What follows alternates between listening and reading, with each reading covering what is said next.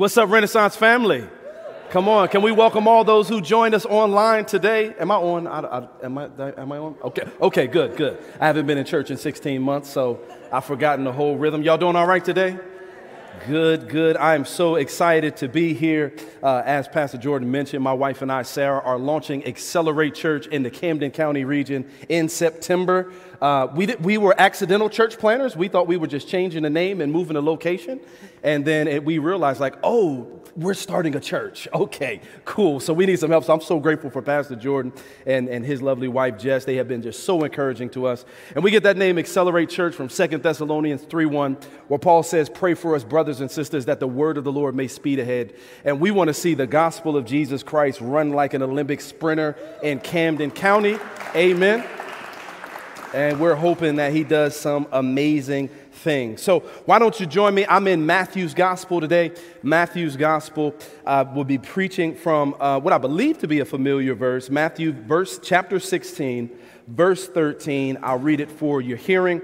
It says, when Jesus came to the region of Caesarea Philippi, he asked his disciples, who do people say that the Son of Man is? They replied, some say John the Baptist, others Elijah, still others Jeremiah or one of the prophets. But you, he asked them, who do you say that I am? Simon Peter answered, you are the Messiah, the Son of the living God. Jesus responded, blessed are you, Simon, son of Jonah, because flesh and blood did not reveal that to you, but my Father which is in heaven. And I'll also say to you that you are Peter, and on this rock I will build my church, and the gates of Hades will not overpower it. Why don't we pray one more time? Dear Jesus, thank you for this time. Thank you for the goodness and mercy of your Son given so richly to us on the cross. We pray that you will be with us. In Jesus' name, amen. Listen, I don't know about you, but I am a big fan of Denzel Washington. Okay, all right, just trying that out, testing that one out. Okay, good.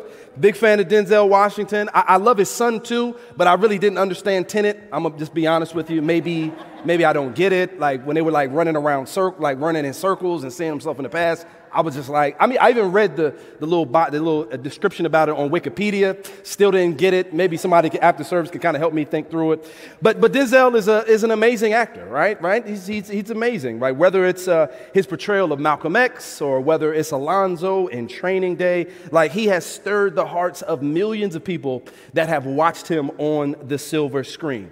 So he's famous for his acting abilities, but he's also very famous for making guarantees in every movie. Anybody ever watched the Denzel supercut of him making? You can hear him say it. I guarantee it. I stick by it.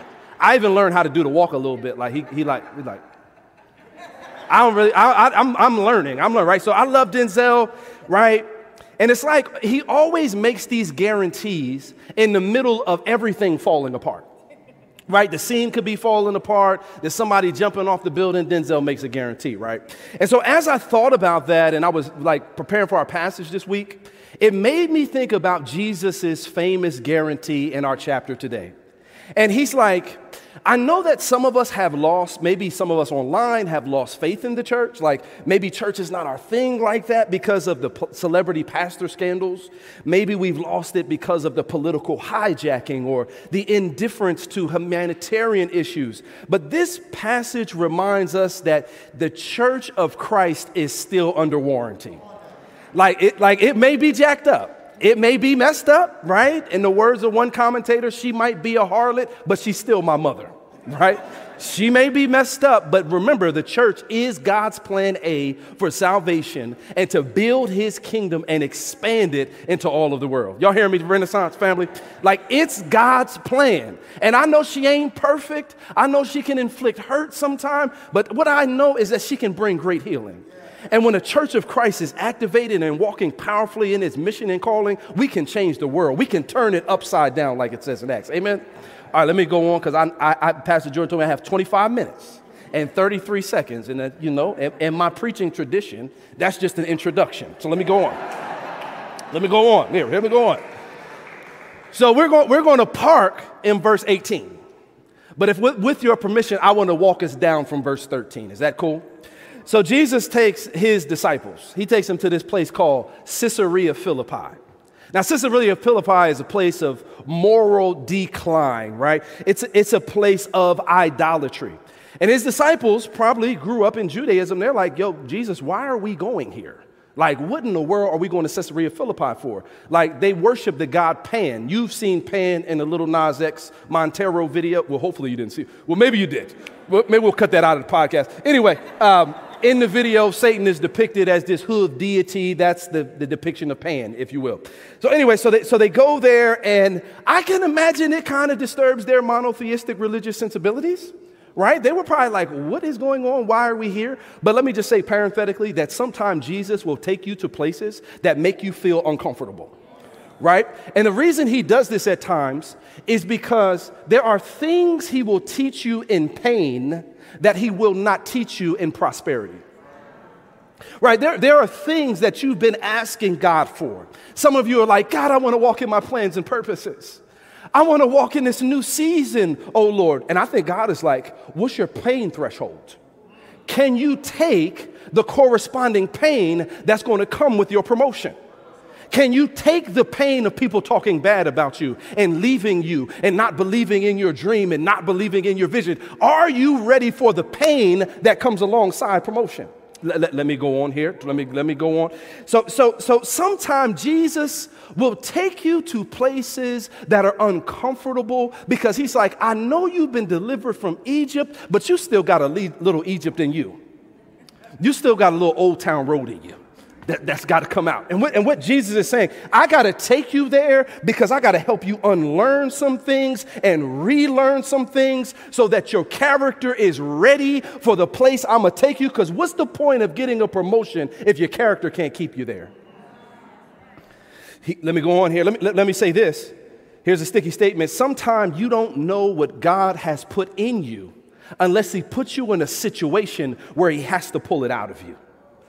You didn't know that you had stick-to-itiveness and fortitude. You thought that breakup was going to break you. You thought when your ex-boyfriend or ex-girlfriend dropped you off by the side of the road, you thought that your life was over. But you should be shouting and praising God because he turned your ex into a Y. Oh, some of y'all ain't here. Y'all ain't get that. Y'all ain't get that. He turned your ex into a why. Why did I date him in the first place? Why was I even attracted to him? Why did I like the...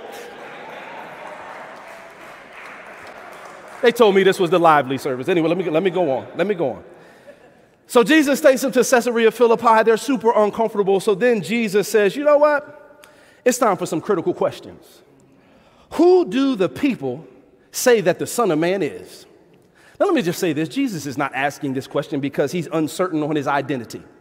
He already knew, like he had read the newspaper clippings and all that type of stuff. But Jesus is pretty sure in his identity. How do I know? Because he uses this designation, Son of Man. Son of Man is a term he appropriated from the book of Daniel to describe his earthly mission and his heavenly origin.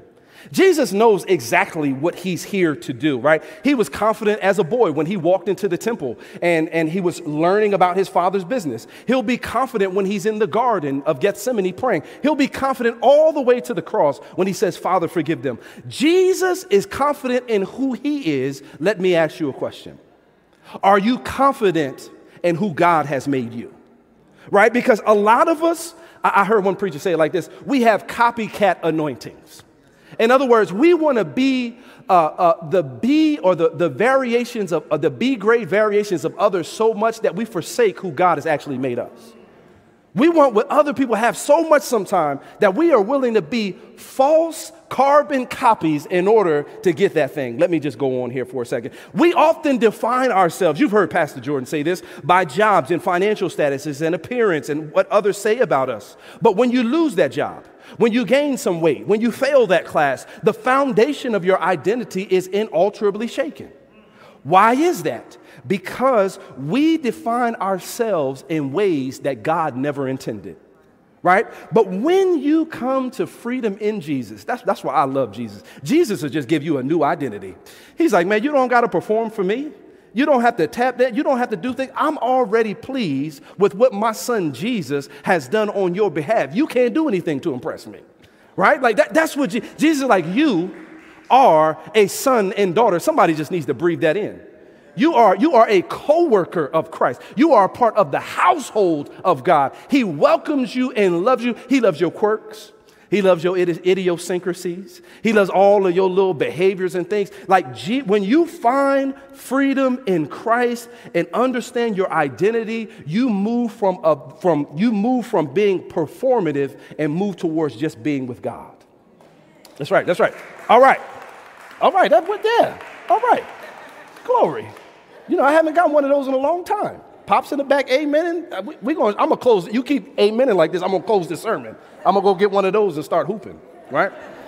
Here we go. So disciples start chatting, right? Disciples start chatting. They're like, well, Jesus, some people say that you're John the Baptist. Others say that you are Elijah reincarnated. And then Jesus does this. He says, okay, cool. I understand what they're saying, but let me turn my attention away from the masses and let me turn it to you as my mentees. Who do you guys say that I am? This is the million-dollar question, and it's plural emphatic. So what he's saying is, who do y'all say that I am? And every person listening to me today must be confronted with that very same question. Ask yourself and be honest. Who is Jesus to you? If he's just a good teacher, then you will trust your advice over his. If he is someone you just come to when you want something, then he's just a genie in a bottle that you go to get your wishes and then dismiss him right back to that bottle. If he's a good human being, then that means that you will not esteem him or honor him as God. Who is Jesus to you? So somebody say, well, I'm blood-bought, spirit-baptized, walking in the power of the Holy Ghost. Okay, amen. Shout out to that. Let me ask you a question. But if we went through your finances, would they say that you're spirit-filled, fire-baptized, walking? Like, what does your wallet say about what you value? How about your recent Facebook posts? What do they say? What does your Instagram stories say about who Jesus is? How does your giving communicate? If we went through the giving statements right now, would they say, woo, he loved Jesus. Do you love Jesus or do you love Jordans more? I know, I'm sorry, I know. That hurt me to say that. You ever say something and you like, I shouldn't say that. We're just going to get that out of the podcast right there. Ooh, gosh, Jesus, we didn't have to say that. But that's a real question. What does your wallet say about Jesus? So then let me move on that point. Then Simon Peter interjects, right? You know Simon. Simon is always talking. He's got the big mouth. He's impulsive. Any impulsive people in there? No, none of us. Okay, just me. Okay. All right. I'm the only one. Well, I don't like to call it impulsive. I like to call it guttural, right? You make a, anyway. All right, so he says, this is what Peter says. Peter says, you are the Christ, the Son of the living God. This is not some musical mantra like this or some magical mantra. This has some real significance. Like, let's look at each piece. Let's start with Christ, right? Some of us might be, if you're new to the faith especially, you might be surprised to know that Christ is not actually Jesus' last name. It's a title. Everybody might not know that. That's cool. That's why you can belong before you believe, here right at Renaissance, right? And Accelerate Church if you're in South Jersey. September 12th, if anybody's moving from Harlem, so we can get some of this vibe. Anyway, so he calls him. He calls him the Christ, right? Now, this word Christ is the New Testament equivalent of an Old Testament word Messiah, right? And what the Messiah is the person positioned and purposed by God to fix the biggest problem. And I know some of y'all are like, I know my biggest problem. It's my relationship status. You know what I'm saying? That's my biggest problem is my bank account, Jesus. Can you fix it? No, it's my employment issues. No, it's not. The biggest issue that you and I have is the sin that lurks in our heart. That sin is nothing but subtle self-deification. It wants us to be praised and kick God off of the throne of our heart and us get recognized as opposed to God. Right? Think about it. We take these gifts that God has given us. We say, no, we don't want your plans, God. We're going to ditch your plans. But I'm going to take those very same gifts and I'm going to use them to build my platform, but not use them in the context of the church that they're supposed to be for the edification of the body. Are y'all hearing me? Like that's what we do. It's the self-deification. That's why some of us are addicted to compliments. and addicted to praise and addicted to somebody telling us a good job, because ultimately at the end of the day, we want people to deify and recognize us. That causes enmity between God and us. That's what causes the radical hostility between us. But Jesus said, you know what? I'm going to become a man, and I'm going to be man enough to owe your debt and God enough to pay it. So he says, I'm going to become a man. I'm going to come down into the sinful flesh. I'm going to endure the pain, the shame, the bruising of the cross, and then I'm going to give you the victory. Right? Like, I'm going to run the 100-meter dash. I'm going to win the gold medal. I'm going to take it off of my neck, and I'm going to put it on your neck and give you the victory because of something that I have done on your behalf. You ought to give God some praise on that. He did it. It's the sin that lurks in the heart. Not only that, he says he is the Son of the living God. I like that. Anytime Son of God is mentioned, it's like a finite term usually to describe like kings and humans and things like that. But when the Bible refers to Jesus as the Son of God, it's saying he is not a son of God. He is the Son of God. In other words, he has a unique relationship with God the Father that we don't have. But what he does on the cross is he welcomes us into the family of God. And what he's saying is because of these designations, Jesus is the only one that can save us from our sin. I mean, it's only him. He is so perfect that his righteousness or resume can stand in the place of ours. I mean, because of what Jesus did on the cross, like he defeated death. Death does not have to have the final say. It does not have to have the final say of our lives because of what Jesus accomplished. His death is so valuable that it could be substituted for the penalty of our sin. That's good. That's the good news today. And listen, I love that Peter throws an adjective on there. He says he's the Son of the living God. Woo-hoo-hoo. What he's saying is, in a world of lifeless and dead idols, our God is living and powerful. Woo. That's what he's saying. Now, some of us don't believe that all the time, but you need to get that deep in your soul, that your God is fighting for you. He's fighting battles that you can't even see. He's keeping demonic agents away from you. You got a Father in heaven that sits on the throne with his Son beside him, making intercession on behalf of you. He's giving you a deposit of the Holy Ghost that lives on the inside of you, burning off your sinful. Y'all ought to give Jesus some praise that I've got the Spirit inside of me. I've got the Heavenly Father taking care of me. Let me go on because I got 6 minutes. Well, not 6 minutes. I'm just playing. Here we go. So then this is how Jesus responds. He says, blessed are you, Simon Bar-Jonah, because flesh and blood did not reveal that to you, but my Father in heaven. You know you done said something good when Jesus says your whole government name. He said his whole government. He says, and you know why Jesus says this? He says this because, you got Jesus' identity right. That's not something you get from a book. That's not something that you get from a podcast.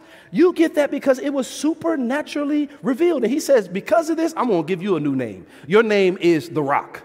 Not Dwayne Johnson, you know what I'm saying, but The Rock, right? And he says, and so this is what one expositor brought out, and I thought this was amazing, is when you get Jesus' identity right, he reveals your true identity.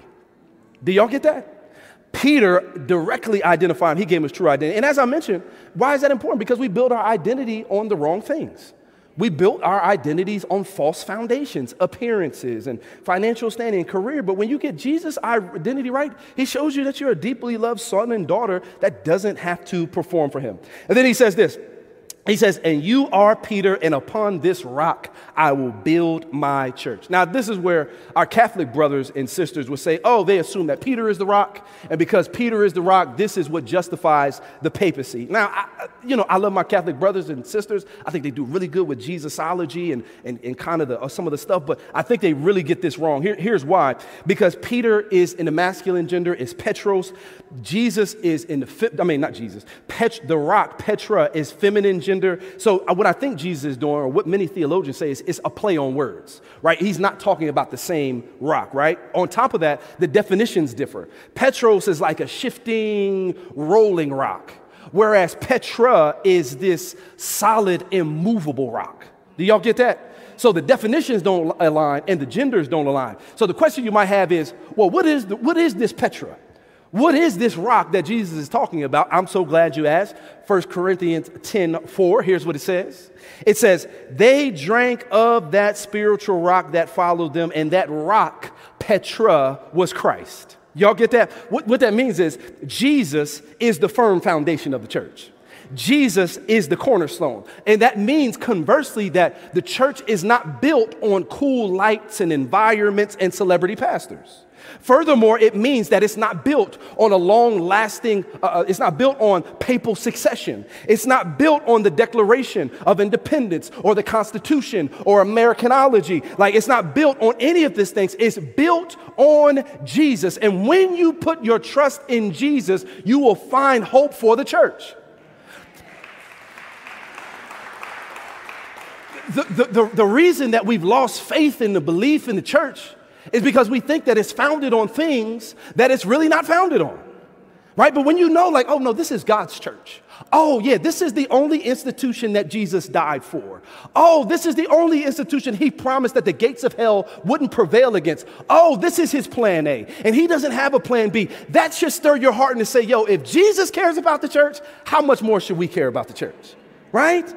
So some of you might be like, okay, well, that's good. I hear you. What is the church, right? That's a fair question, right?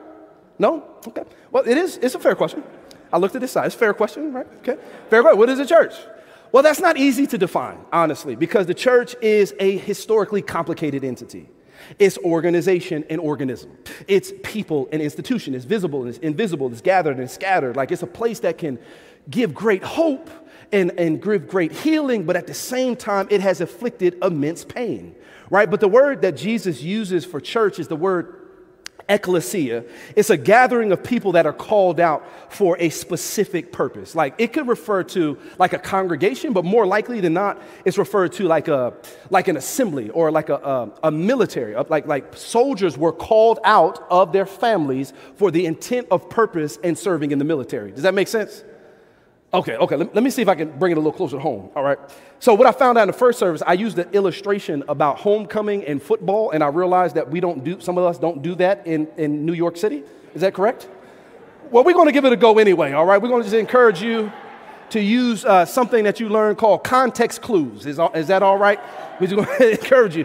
This is for probably more for my coffee house constituency. You can call this a gentrified joke, if you will. We're going to go with it, though, okay? We're going to go with it. So at homecoming, right, you had this thing called homecoming, and it ended in this thing called a homecoming game, right? But before the homecoming game, on a Friday, you had something called a pep rally, right? So at a pep rally, that's when the students are called out of office or out of the classrooms into the cafeteria or the gymnasium for the intent and purpose of cheering on the football team before they get their butts whooped by the crosstown rivals, right? Right? Okay, good. Okay, yeah, you guys, this is a smart crowd, right? So in a higher and holier way, we are Christ's pep rally. Our job is to be called out from spiritual darkness and in the world and living selfish lives for ourselves where we build our own kingdom, and we are called out into the church where we expand the kingdom of God. That's what the church is now. It's not cool lights, even though amen to some cool lights, because, you know, we're going to do that at Accelerate Church on September 12th. That's what we're going to do. Cool lights, the LED light like that with the smoke, you know, we're going to have that. All right, so let's look at. Oh God, I want to. Please have me come back and preach again. Okay. I'm sorry. There we go. I haven't preached in front of people in a while, so y'all work with me. Melanated people. I haven't really done that. Anyway, here we go. Okay, so let's look at the context of this warranty here. Can we do that? So here's the first aspect of the warranty. Jesus makes a promise. Jesus makes a promise. Look what he says. He says, "I will." I will. That means that's Jesus saying, if I'm going to do it, I'm going to carry it out.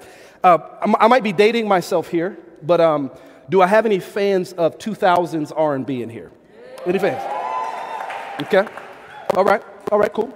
All right. Good. Just check. So I'm a big fan of that. Hopefully, I feel sorry for the Gen Z generation because y'all have like mumble rappers, and that's just. It sounds good. I'm like, what are you saying, bro? What do you got going on? What are you actually saying, though? Anyway, so there was this group called 3LW. All right. I only lost 75% of y'all on that. Okay. So there's a group called 3LW, you know, and they sang this song called No More. Yeah? All right. We're going to go down this road then. All right, so anyway, the first verse is this: I'm getting sick and tired of your broken promises. Y'all remember that? Y'all remember she said that? What the singer was saying was, yo, I'm getting tired of your trifling duplicity. I'm getting tired of you saying that you're going to do one thing and doing another. Like, she was tired of all of this, right? And some of us are in the same boat. We're tired of people's broken promises. Like, people have let us down so much. And we're just sick of it. Like, some of us are tired of our friends that said they're going to be with us and just left us. Some of y'all lost more friends in the pandemic than you could even count. You were like, what happened to y'all? I thought we was friends, right? You don't even hear from them anymore. And because of that, some of us have just developed a negative posture on life where we're saying, you know what? People don't come through. People don't do what they say. But here's the thing. When Jesus makes a promise, you can guarantee that Jesus is going to keep that promise. How do I know? Because he promised to be born through the womb of a virgin, and he was, Isaiah 9:6. He promised to be born in Bethlehem, Micah 5:2, and he was. He promised to be born through the tribe of Judah, he was. He swore that he was going to sit on the throne of David, and he was. And he promised that he was going to die on a rugged cross, or if you knock down this building, it's going to be built up 3 days later. And guess what he did? He did it, because that grave is still empty. What I'm saying is, when Jesus makes a promise, you can guarantee he's going to keep it. But here's the thing. Here's the converse side. The reason that many of us are disappointed with God is because we think he promised something that he never really did. Somebody prophesied over you and told you were going to be famous. You ate that Taco Bell and you thought it was the voice of the Lord in the dream, and it was really just the preservatives, right? Or some of it is just, you got to wait for it to be fulfilled. Some of that, right? So what I'm saying is, and on top of that, some of us have believed in the gospel of upward mobility. We believe that we want a crossless gospel. We want the resurrection, or we want the resurrection on Sunday, but we don't want Good Friday. A lot of us don't want Silent Saturday, which is the day in between the problem but before the solution. Some of us don't want that. And what I'm saying is if you are going to have a resurrection, it's going to come with a crucifixion. So what are you willing to let die so that the power of God can live in your life? Like that's what I'm saying. Okay, so number one, he builds his church. On top of that, Jesus has a plan. Jesus has a plan. Right? So I know that in New York City, y'all pay $5,000 a month for closets. I'm sad about that.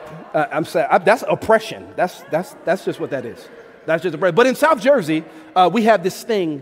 It's called land. Right? Plots of like grass and trees and fresher air, right? Come on down. You can come on down, especially on September 12th at the launch of Accelerate Church with the lights, with the lights. Anyway, so in my free time, what I like to do is I like to get on Zillow and look at houses, right? I'm like, okay, y'all do that too? It's like house porn. It's awful. You can be on there all day long. I'm like, ooh, look at this, baby, look at this house. It's got a garage. Whew. Anyway, but like, in order to build these houses, like, it's a lot of work that goes into it, right? Like, first the architect has to draw up the plans, and then after the plans are drawn up, you got the general contractor. He builds it according to spec, and then you got the realtor that comes in and like gets people settled into the house, right? Like, it doesn't get built haphazardly, because otherwise it wouldn't be a safe place for you to live. And what I'm trying to say is the same thing applies to the church of Jesus Christ. In eternities past, the Father said, hey, I've got a heavenly family. What are we going to do to mediate our presence? How are we going to build an institution on earth? So he came up with this idea of the church. The Son was like, okay, I got this. I'm going to go to a rugged cross. I'm going to die for their sins so that this formerly estranged group of people can now become family. And what I'm going to do is I'm going to lay the foundation, and then I'm going to build up the walls. And then on Pentecost in Acts 2, what happens is the Holy Spirit comes down and dwells in the people. And what happens at that point is Jesus turns the lights on. So what I'm saying is that the church was not built haphazardly. It is something that has been in the plans of God from eternities past. And can I tell you that the church is just not a building? The church is you and I. that God's got a plan to build up your life? Like you have forgotten, some of us have forgotten the power of God to take these broken bricks and turn them into something beautiful. I know you feel like your life is in rubble right now. It's in shambles. But the same God that raised Jesus Christ from the dead 2,000 years ago is the same one that can resurrect your life. The same one that created the heavens and the earth and all that is can resurrect your life. Give God some praise in this place, because you don't serve a dead God. You serve one that is powerful. Ooh, I got 6 minutes. Jesus, I got 6 minutes, Jesus. Let me go ahead on here. Here's the last one. Jesus' promises are perpetual. Ooh, I like this. Houses are built that way because, well, I know, you know, especially in South Jersey, right? Like with the land and the grass, like houses are built that way and all that because the architect knows that the storm is coming, right? The reason that roofs are sloped, typically, is because they know the rain is coming. The reason that many people have sump pumps in their basements is because they know the water is coming. The reason you have a vent over top of your stove is because the fire is coming. And the reason that Jesus says the gates of hell won't prevail, because he knows the devil is coming. Right? He knows the devil is coming. But what he says is, and we know that the devil is coming how? Because we have lived in a hostile time where we've been politicized over masks and trying to understand whether there's value with black bodies. Like, come on, are you serious, right? Those are the subtle ways that Satan has tried to attack the church. But what Jesus lets us know in this passage is that the church is indestructible. It was in his plan. It's built in a way that is indestructible. In December, Brandy's brother, Ray J, sat down with Speedy Morgan from Complex News. And, okay, yeah, all right. First, I'm glad I explained that. I'm glad I explained that one. Brandy's brother, right, Mr. Norwood, right? So he sits down with Speedy, and if you know him, he's kind of flippant with the products that he endorses. And so Speedy sits down with him. He says, yo, man, what's up with these glasses? Like, they feel kind of cheap. He said, those glasses ain't cheap. They are indestructible. You can bend them glasses and they ain't gonna break. And Speedy's like, all right, cool. So he takes them, snaps them in half. Ray J says, I don't care. You know what I'm saying? Same thing that I would have said as a guttural person that's impulsive. But here's the thing. What Jesus is saying to us is, no matter how much the demonic minions try to bend the church, no matter how much pressure they want to put on the church, no matter what they have to say about the church, no matter the level of political scandals that are going on, he's saying that the church is indestructible. Y'all need to get that. Y'all not just you guys are just not a part of something that's going to be here and gone tomorrow. We are a part of something that's making eternal significance in the world. We ought to be excited about that. Listen, the worship team can come because I'm all finished up. But, you know, I got some stuff I want to say. But here's the thing. Denzel makes a lot of guarantees. He makes a ton of guarantees in movies. And I love them. I love each and every one of them. But one thing I know about Jesus is he's given us an even greater guarantee. And he guarantees you is that if you put your faith and your trust in him, he will restore and renew your life. He promises you that if you put your faith in him, he will give you regeneration, which is changing your heart of stone and giving it a heart of flesh so that you can respond to the gospel. He promised restoration when he takes the old, dilapidated bricks in your life and he begins to renew them. And then he leads us to renewal, which is when you have this deep sense that you just need God. Like you just need him. And my prayer in this season more than anything else, and you can play those keys, bro. Beautiful name, if you can. The one thing I know about Jesus is he wants to restore, renew,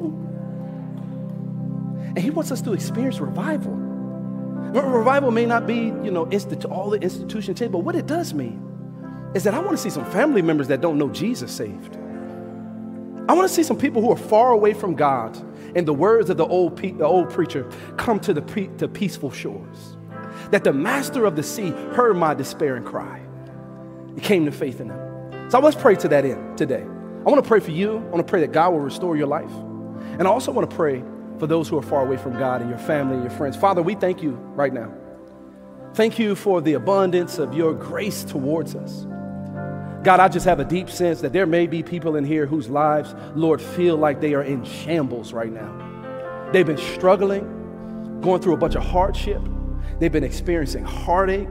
And Father, I pray right now that you will give them a little bit of time, release, comfort, that you will remind them that they are a deeply loved son or daughter of yours. Lord, we pray that you will send a revival in Harlem.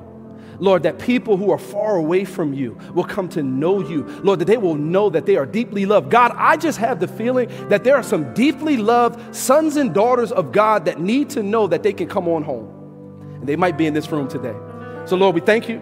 We love you. We give you glory in Jesus' name. Everybody that agree with that, say amen.